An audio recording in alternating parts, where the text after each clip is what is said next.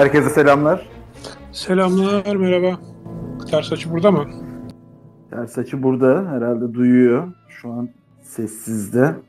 Telefonu kapanmış, şimdi geri gelecek sanırım. Hello, hello, hello. Ha, merhabalar. Merhabalar. Hello. Hello guys. Houston, başladınız mı? Merhabalar diyeyim herkese. Yo başlamadık. Nasılsınız? Seni bekledik aslında. Sağ ol teşekkürler. Sen nasılsın? İyiyim ben de. Özgür nasılsın? İyiyim, fena değil. Sen nasılsın? İyi İyiyim ben gidiyor, sıkıntı yok. Ben bir eleştiri getirmek istiyorum Tabii, izniniz tabii. olursa ikinize ama ben mi süreyi yetersiz buluyorum? Acaba yani hayır bir de şimdi şöyle de bir durum var. Ben bu dijital muhabbette genelde şöyle bir intibah var. İşte ilk 30 saniye diyorlar. Dinleyeni veya izleyiciyi tutabilme diyorlar da. Evet. o- Acaba daha mı uzun olmalı diye bir eleştiri getireyim. Ya aslında o olmuyor ya. Çünkü benim biliyorsun iş içinde Hmm. e, YouTube'a bir şeyler koyuyoruz falan. Hem bizim kendi yaptığımız çeşitli projeler konusunda hem bizim müşteriler olsun vesaire olsun. e, Dikkat süresi bayağı düşmüş vaziyette. Yani bir de bizde şey o kültürel de bir şey. Geçenlerde yine konuşmuştuk bu Amerika'da işte bu podcastlerin uzun tutmasının sebebi Amerika'da bir radyo programı kültürü e, varmış. İşte onu ters açı anlatmıştı güzel bir şekilde. Türkiye'de olmadığı için hani Türkçe içerikte öyle bir saatmiş, iki saatmiş falan geçtim. Hani 40 dakika bile çok geliyor. insanlar sıkılıyor falan. Ha, çok uzun içerik ancak şey de güzel oluyor. Canlı yayın falan oluyor. İşte gençler oyun oynarken yanda açıyorlar. işte arada soru soruyorlar falan. O farklı bir format ama bizde podcastlerde çok uzun süreli şey olmuyor. E, Sevilmiyor mu diyeyim, nasıl diyeyim bilemedim ama olmuyor yani. Türkiye biraz yabancı mı kaldı ona podcast'ta? Türkiye geç girdi biraz. Ben her zaman söylerim şeyde 2006-2007'den beri sıkı bir podcast dinleyicisiyim. Bu çok fazla televizyon izlememenin verdiği bir şey. Bir de çok convenient bir şey. Yani her yerde yürürken dinleyebiliyorsun, araba kullanırken dinleyebiliyorsun, koşarken dinleyebiliyorsun. Çok convenient bir şey olduğu için bayağı bir sürekli hiç bölümünü kaçırmadan dinlediğim haftada en az bir 10-15 tane podcast var. Süre konusunda Özgür'ün dediği doğru. Bir radyo kültürü yok bizde. Radyo bizde müzik dinlemek için şey yapılır. Çok böyle tartışmalar veya entelektüel seviyesi biraz yüksek bilgiler için çok fazla kullanılan bir mecra değildi radyo. Daha fazla biz televizyonlarda o sen Abdülhamid'i savundun yok savunmadın vesaire o tarz, şey, o tarz şeylerde e, görsel şeye daha fazla Türk internetinde Pro- diyeyim, Türk internet camiasında daha fazla şey yapılıyor. Hatta ben ilk, biz ilk podcast yayınlamaya başladığımız zaman YouTube'a da koyun diye bayağı bir şey gelmişti. Türkiye'de biraz daha o YouTube'dan izleme şeyi var ama YouTube'dan izlemek de podcast dinlemek kadar convenient bir şey değil. Valla bana da böyle bir eleştiri geldi. Dediler ki "Ee, hocam attığınız podcast olmasın hani görüntülü ve belgeli bazı şeyler koyun dediler Şimdi ama o da her zaman belgeli. olmuyor. O da her zaman olmuyor yani. Ya YouTube çok ban veriyor. bir şey ekleyeyim. YouTube izlenmiyor, dinleniyor. Yani 4-5 dakikadan uzunsa koyduğun içerik ki senin kanalda da öyle sanırım öyle 3-4 dakikada anlatıp geçmiyorsun animasyonla grafikli falan hani öyle 15 dakikayı falan geçiyorsa hele YouTube izlenen bir şey değil. Ben de çok bir bazı işte YouTube videolarımda çok tane tane görsel kaynak koymaya çalışıyorum. Bazısına koymuyorum falan. Hani izlenmiyor. insanlar dinliyor onları. Bir şeyler alt tab yapıyor vesaire. Onun için çok da zorlamamak lazım görselle mörselle bilmem neyle. Eğer tabii bir belgesel yapıyorsan, yapım yapıyorsan ayrı da ya da 3-4 dakikalık bir bilgilendirici e, içerik hazırlıyorsan o da okey ama zannetmiyorum senin içeriklerin ya da bizim içeriklerin öyle bir şey olduğunu. Onun için görsel koymaya falan gerek yok. Boşa uğraş olur diye düşünüyorum. Ludwig bugünkü çıkışını biraz konuşalım. Belediyeler dedin ki bir ceza versin artık. Yani artık ben bir şey görmek istiyoruz. Belediyeler ceza versin demedim. Ya şimdi Hı. bu Amerika'da şeyler vardır. Bu tip davaları gidip böyle müşteri arayan internette ne bileyim gelin dava açalım falan diyen avukatlar vardır. Bu tip işte dizilerde filmlerde olur da bu gerçekte de var. Ben bu aşıyla ilgili bir araştırma yaptığımda denk gelmiştim buna. Şimdi Hı hı. Türkiye'de sürekli bir sokak hayvanlarından, başıboş köpeklerden zarar gören insan var. Yani artık bu günlük şey oldu.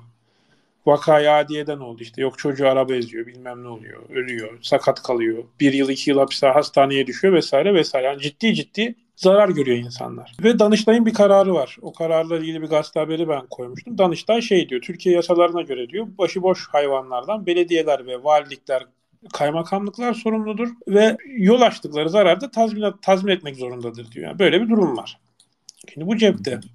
Şimdi Türkiye'de bir şey olması lazım. İşte o Danıştay'dan o kararı hangi avukat çıkardıysa, kimin şeyiyse o, işi ise onun araştırması lazım. Bu tip davalarda bu tip insanlara yol gösterip e, tazminat davası açıp şeyini alması lazım. Yani bu bütün gün tamam tweet atılıyor falan hatta bu işi ne bileyim şey haline getirenler var. Başıboş köpek sorun diye hesap açanlar falan var. Kimse bilmiyorum. Gerçi iyi bir iş yapıyor bence o ayrı bir şey de. Yani şimdi bu kadar böyle bir akut bir hale gelmiş bir sorun. Ben onunla ilgili geçenlerde de bir tweet atmıştım. Yani Türkiye'de başıboş köpeklerin yol açtığı soruna bir örgüt yol açsaydı yani bir örgütün işte atıyorum işte şu kadar insan yaraladı, şu kadar sivil öldürdü, her yıl 30-40 kişiyi öldürdü, 200 kişi yaraladı vesaire gibi bir haberlere düşseydi ve çok net söylemek lazım.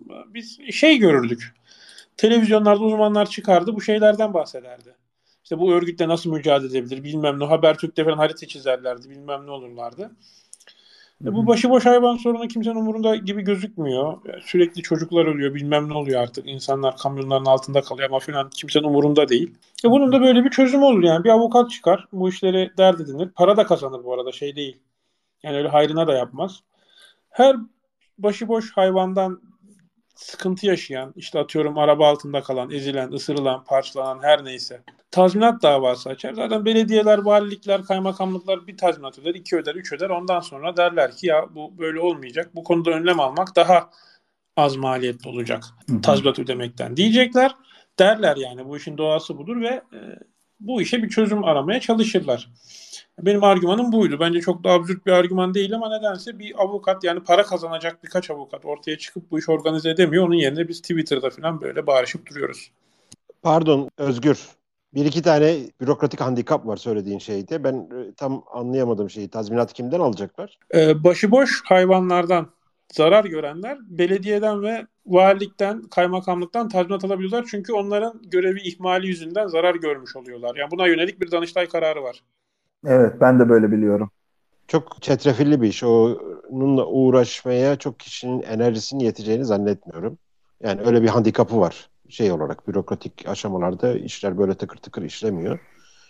Ee, sonuçta söylediğin argüman ve dile getirdiğin, sesini yükselttiğin konu gayet mantıklı ve şey olarak da aslında bu sorunun kökenine gidip çözmek gerekir. Bu şeyde devleti tazminata mahkum edebilmek çok kolay bir şey değil. Yani bayağı ciddi ciddi uğraşması lazım bir birisinin bunun üzerinden.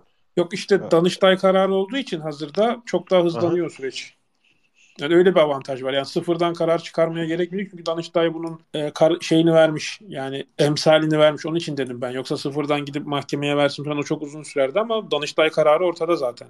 Dan, da, Danıştay kararının uygulanma garantisi var. bir. O da o da var. Yani evet. mama üreticilerinin lobisi diye bir ifade kullanılmaya başlandı. Ciddi diyorum bunu artık kullanıyorlar ve bunun üzerine de gitmeye başladı birkaç kişi. Gazeteci değil bunları yapanlar. Tamamen sosyal medya üzerinden.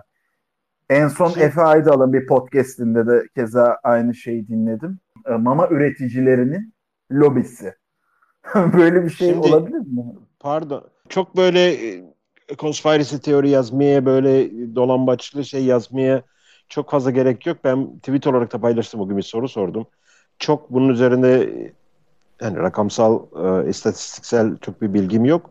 Ama mantıken şeylerden biliyoruz. Ekonomik krizin homeless popülasyonu üzerindeki etkisinden biliyoruz. Ev fiyatları vesaire arttığı zaman homeless sayısında bir artış görüyoruz doğal olarak. Tek sebep ekonomik değil ama bu dalgalanma da etkili oluyor. Buna benzer, bunu aynı mantığı bu sokak köpeklerine uygularsak bu konuda bilmiyorum. Son dönemde malum ekonomik darboğaz aşağı yukarı 2008 yılından bu yana gelir, e, reel gelir olarak Türk vatandaşı çok rahat günler yaşamıyor. 2008'de yaptığı şeyden sonra, zirveden sonra sürekli bir aşağıya giden hatta 2015-2016'dan sonra e, daha hızlı bir şekilde aşağıya giden bir şey var. Bunun etkisiyle ki çoğunlukla şehirlerde oluyor. Köyde şey, daha belki maliyeti düşüktür ama şehirlerde hayvan bakmanın maliyeti epey bir meşakkatli. Yani bir bahçeniz yoksa, bir şey yoksa yani o köpeğin e, veya kedinin veya ne besliyorsanız artık e, bu hayvanların bakım maliyeti epey yükselebiliyor. Bu mama fiyatları da buna dahil. Mama lobisi aslında satıcıyı bağladığı zaman daha fazla kar eder. Yani sokak hayvanları üzerinden dolaylı bir şekilde kar etme şeklinde bir stratejiye girmelerine şu anda hemen iki strateji karşılaştırdığım zaman loyal bir köpek bakıcısı onun için daha garanti bir income stream'dir. Orada stream'dir. bir parantez açmak istiyorum. Soruyu ee, sorup bırakayım sana çünkü bilmiyorum tamam. cevabını da bilmiyorum. Bu köpeklerin önceden sahipli olup da ekonomik darboğaz zorluklar nedeniyle sokağa bırakılan ne kadarı var acaba? Bunun üzerine hiçbir çalışma, hiçbir şey e, yapıldı mı? Bilmediğim için soruyorum bunu. Bir veri tutabilmen çok zor. Yani kimlik var. Köpeğin kimliğini çıkartıyorsun. Hani onu birilerinin denetlemesi lazım. A- aylık ya da yıllık bir şekilde. Özgür sen ee, ne Böyle diyecektin? bir denetleme merciği yok. Ha, Şimdi bu mama meselesine gireyim. Ben bu mama lobisi söylemini biraz abartı buluyorum açıkçası ama burada şundan bahsetmek gerekiyor. Bu herkesin bildiği bir sokak köpekleriyle ilgili çalışma yapan bayağı da bilinen bir dernek vardı. Bunun dernek değil anonim şirket olduğu ortaya çıktı. Daha sonra dernekleşiyormuş falan filan. İşte Cumhuriyet Gazetecisi, Cumhuriyet Gazetesi bunun kurucularıyla ilgili haber yapmıştı. Biraz e, antin kontin işlere bulaşmış insanlar diyor. O doğru. Yani o tip bir şey var. İkincisi mama konusunda belki ters açının atladığı şu var. Türkiye'de şu an kahveciler, kırtasiyeler, ne bileyim neredeyse mobilyacılar aklına ne geliyorsa her türlü işletmede şey satılmaya başlandı. Dostluk maması. Yani bu küçük paketlerde satılıyor. İnsanlar 3-5 veriyor onlardan alıyor. Sokak hayvanlarına veriyor. Bu, artık şey. Yani atıyorum Migros'ta hayvan maması satılsın da ne bileyim kahvecide, mobilyacıda vesairede artık iyice şey olmuş durumda bu. Normal bir şey olmuş durumda. Her yerde satılıyor ve insan şeyi düşünmeden edemiyor. Bir hikaye olabilir bunun arkasında diye düşünmeden edemiyor. Bunu da bir not etmek lazım. Ee, sokak hayvanlarının ne kadarı sahipliyken bırakılmış, ne kadarı sokak hayvanıymış konusuna gelince orada aslında şimdi anekdotal bir hikayeye girmek girmek girmiş oluyorum. Belki şey olmayacak bu ama hani şöyle bakınca da görüyorsunuz aslında çoğu hayvan sokak köpeği tipi öyle sanki sahiplenilip de sokağa bırakılmış gibi de pek gözükmüyor. Yani bu da işin bir boyutu. Tabii bu konuda bir araştırma, ampirik bilgi yok elimde ama şöyle de bir sokak hayvanlarına bakınca görülüyor ama bu mama lobisi işi hani şey e, hani gerçekten bu büyük mamalar olarak değil ama bu daha ziyade bu dostluk maması denilen küçük paket mamalarda hakikaten şey benim yavaş yavaş ya mesela şey yapabilirsiniz. Onu yapan bir şirketseniz sokak hayvanlarının ne kadar çoksa sizin o kadar işinize gelir. O da işin bir boyutu yani. Ama dediğim gibi bu MOBA lobisi bu kadar aktif mi o konuda benim şüphelerim var. Hindistan'da çok daha garip bir örneği var bunun. Yılanlarla baş edemiyorlar. Sonunda devlet bir kampanya başlatıyor. Her yılan getirene bilmem ne kadar para vereceğiz diye. Yılan çiftlikleri kurulmaya başlıyor şeylerde, köylerde. Çünkü öldürdüğünüz yılan başına para aldığınız için devletten devletin bu işe bulduğu çözüm bir anda sorunun aslında daha da büyümesine neden oluyor. Çok e, ilginç bir şeydir bu. Öyle bir dinamik varsa bu işin gerisinde. E, olabilir de tabii. Ben çok yakından bilmiyorum bu işin mama yiyecek şeyini. Demin söylediğimde yani köyde yaşayan köpekleri çok fazla satamazsınız. Veya köpek sahiplerine satamazsınız mamayı. E, ama şehirde bu ciddi bir gider oluyor. Ben o açıdan şey yaptım yani herkes ekonomik kriz çıktı diye köpeğinizi sokağa bırakacak değil ama marjindeki kişi o seçenekle karşı karşıya kaldığında öyle bir şeyi tercih etmesinde çok yadırgamam açıkçası. Farkında mısınız artık her konuda bir arkada lobi, arkada bir teşkilat. Ha, Böyle Alex Jones'a döndük. Alex Jones'a döndük yani. hani her şeyin arkasında böyle ee, Valla işte Alex Jones'un söylediği şey de doğru çıkıyor çoğu şey. O da var. Her şey bir komplo teorisi haline dönüşmeye başladı. Artık biz de nasıl realiteye ulaşacağımızı şaşırmış durumdayız. Ya birçok komplo teorisi Snowden'ın bir lafıdır. Şey, biz böyle saçma sapan işte düz dünyacıları konuşuyoruz tamam mı? Düz, dünya düz değil okey. Ama arkada birçok komplo teorisi geçerli oluyor. Bizim bir arkadaş vardı. Yıllar önce bize şey demişti işte siz dedi smartphone olmayanlar dedi yarın bir gün dedi bir yerlere giremeyecek dedi. O günlere dedi hazır mısınız dedi. Biz de diyorduk ki yine saçmalıyorsun filan. Aradan zaman geçti. Bu şey dönemi Covid dönemi smartphone olmayanlar bir yere giremedi cidden. Bunun altyapısı hazırlandı ve bu altyapı kalıcı olacak mesela. Ya da bu hı hı. backdoorlar, dinlemeler vesaireler, işte ifade özgürlüğünün geldiği nokta bir sürü hikaye. Şimdi bu komplo teorisi meselesine de e, komplo teorilerinin kendisi komplo teorisidir diye bir e, muhabbet vardır. Ben biraz o noktadayım açıkçası. Yani komplo teorilerini çok şey yapmamak lazım. Her şeyi bu komplo deyip anında şey yapan susturan çünkü çıkıyor. Gerçekten çıkıyor. Ve kötü oluyor sonra. E, onun için ben böyle tabii dünyanın düz olmadığını biliyorum ama onun dışında birçok böyle komplo teorisi diye dışlanan şeyleri dinlerim. Çünkü mesela az önce hani Alex Jones birçok konuda haklı çıktı derken hı hı. biraz şaka yaptım ama hani doğruydu da Alex Jones'un haklı çıktığı Hakikaten. çok konu oldu. Hakikaten Yok son 10 senede iddia edilen komplo teorilerinin gerçek çıkma şeyine bakarsak aslında komplo teorilerinde ciddi bir arz sıkıntısı baş gösteriyor. Çünkü o kadar hızlı bir şekilde gerçekleşmeye başladılar ki bir de bu e, Joe Biden'ın New World Order'ı lead edeceğiz falan tarzında açıklamalarından sonra artık o noktada çok şaşırmamak lazım.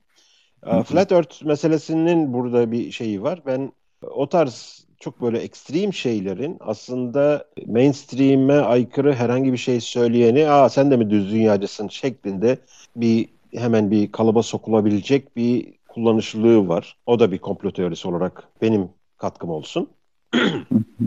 Şimdi ben demin özgür sokak hayvanlarından başlayınca odanın başını sokak hayvanları olarak koydum. Ama şöyle o... şu söyleyeyim yani çözümlenmeyecek bir sorun değil aslında da tepki çok sert bir ya, şekilde geliyor. Ben orada şöyle katılmıyorum sana. Onun çözümü belli. Yani toplayacaksınız. Ha. E, tabii. E, yuvaya atacaksınız. 3 ay bekleyecek. Sahiplenilen sahiplenilecek. Sahiplenmeyeni de uyutacaksınız. Yani bu, başka uyutulmaz. çözüm yok. Bu kadar. Maalesef. Bu çözümde çok hoş bir çözüm değil. Bunu da hak veriyorum. Yani kimse de oturup hayvanları hadi topluca milyonlarca hayvan öldürelim demeyeceği için e, çözümü olmayacak. İşte yavaş yavaş kısırlaştırılacak bir şey olacak. Böyle böyle etkisi azalacak. Ama yani çözümü bunun belli. Çözümü e, belli olan bazı sorunları da işte dediğim gibi çözemiyorsunuz. Çözüm kötü çünkü. Kulağa, göze, etik değerlere her neyse kötü geliyor. Onun için böyle ya bu duracak ya da dediğim gibi aslar yüzünden pahalıya mal olacak. Tazminat ödüyor diye belediyeler artık yuva mı yapacak, kısırlaştırma mı yapacak, ne yapacaksa e, biraz şey yapacak. Biraz mesafe kat edilecek ama bu kadar yani. Onun çözümü olan bir sorun olduğunu ben düşünmüyorum. O e, tazminat çözümü bana çok gerçekçi gelmiyor açıkçası. İki yani bir birincisini söyledim, ikincisini söylemeyi unuttum. Birincisi işte o bürokratik şeyleri, engelleri aşıp gerçekten buradan bir şey alabilecek bir babayı çıkar mı? Ona enerjisini harcayabilecek bilmiyorum. Ee, ikincisi de hadi aldı diyelim. Bu belediyelere çok fazla koymaz. Çünkü belediyeler kar amaçlı kuruluşlar değil. Ceplerinden vermiyorlar. Bu şeyi sonuçta insanlardan toplayacaklar. Köpek vergisi olarak, şey vergisi olarak. Ee, o açıdan onların da çok umurunda olacağını zannetmiyorum. Bu tazminat ödeseler bile. O açıdan çok efektif bir çözüm olacağını zannetmiyorum. Şimdi Türkiye'de geçen de onu da sormuştum. Bu şeyler hayvanların kısırlaştırılmasına nasıl bakıyor diye. Yani çözüm açısından özellikle e, radikal kökten dinci hayvanseverler. Hayvanseverler de demeyeyim yani hayvanseverlere hakaret. Fundamental.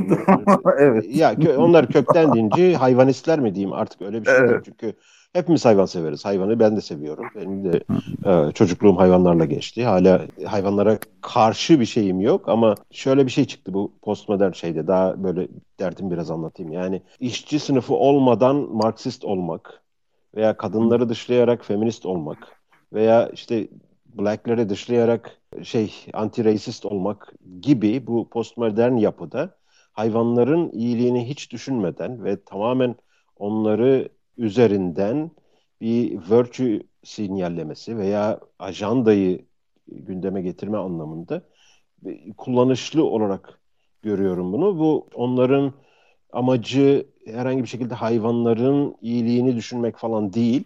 Her birinin farklı bir motivasyonda olabilir. Amaçlarını çözemiyorum. Ne olduğunu çözemiyorum ama şeyi görebiliyorum. Yani insentif mekanizmasını görebiliyorum en azından. Veya önerdikleri şeyin çözüm ol, olup olmayacağına dair bir fikrim oluşabiliyor. Burada bu gruplar şeye nasıl bakıyor? hayvanların kısırlaştırılmasına? E, savunuyorlar. Tek çözümün kısırlaştırma olduğunu söylüyorlar açıkçası. Yani bütün hayvanlar kısırlaştırılacak. Peki Başka o da bir çözüm nasıl yok. kendinde görüyorlar? Şimdi ben sana karşı e, şey yapıyor, şeytanın avukatlığını yapıyor gibi olmayayım da hayvanları kısıt, kısırlaştırma haklarını kendinde nerede görüyorlar? Ya, alternatif uyutmak olunca işte ölümün yerine sıtmaya razı olmak gibi ama bu ya ben bu konuda şey açıkçası merak ettiğim için soruyorum. Çünkü hani bir prensipte bu hakların e, belir şeyinde değerlendirmesinde eğer prensiplerine sadıksalar bunu savunmamaları lazım. O orada bir tezat var. Onu söylemeye çalışıyorum. Onu dikkat çekmeye çalışıyorum. Ya ben orada şu argümanı şey yapıyorum yani hani bu türcülük karşıtı argüman evet orada ters açının söylediği yere geliyoruz ve bu etik bir durum. Yani insanın ne kadar hakkı varsa hayvanın da o kadar hakkı olur. İşte o sana saldırıyorsa sen de ona saldır kendini koru ama senin ne kadar hakkın varsa sokaklarda onun da o kadar hakkı var. Hani bu katılmasam da bunu haklı buluyorum ama şey hakikaten bir etik bir dilemma. Hani uyutulmasına karşısın ama kısırlaştırılmasına karşı değilsin. E, bir yandan da zaten köpek evcil şey değil, sokak şehirde yaşayan bir hayvan değil, doğal alanı değil şey. Çok karmaşık bir soru ama günün sonunda hani şunu kabul etmek gerekiyor. İnsanlara bir üstünlük atfediliyor. Kısırlaştırınca da atfediliyor. Öldürünce de, uyutulunca da atfediliyor ama bunun dereceleri var demek ki. E, kısırlaştırma daha az insanları rahatsız ediyor gibi bir durumlar var. Şimdi e, hayvan hakları savunucularına da şey yapmayalım. Burada aslında biz meseleyi konuşuyoruz. Burada aslında tanıdığınız öyle bir sokak köpeği falan varsa bağlansın. Ona da yani bu konulara duyarlı. Ona da söz hakkı verelim.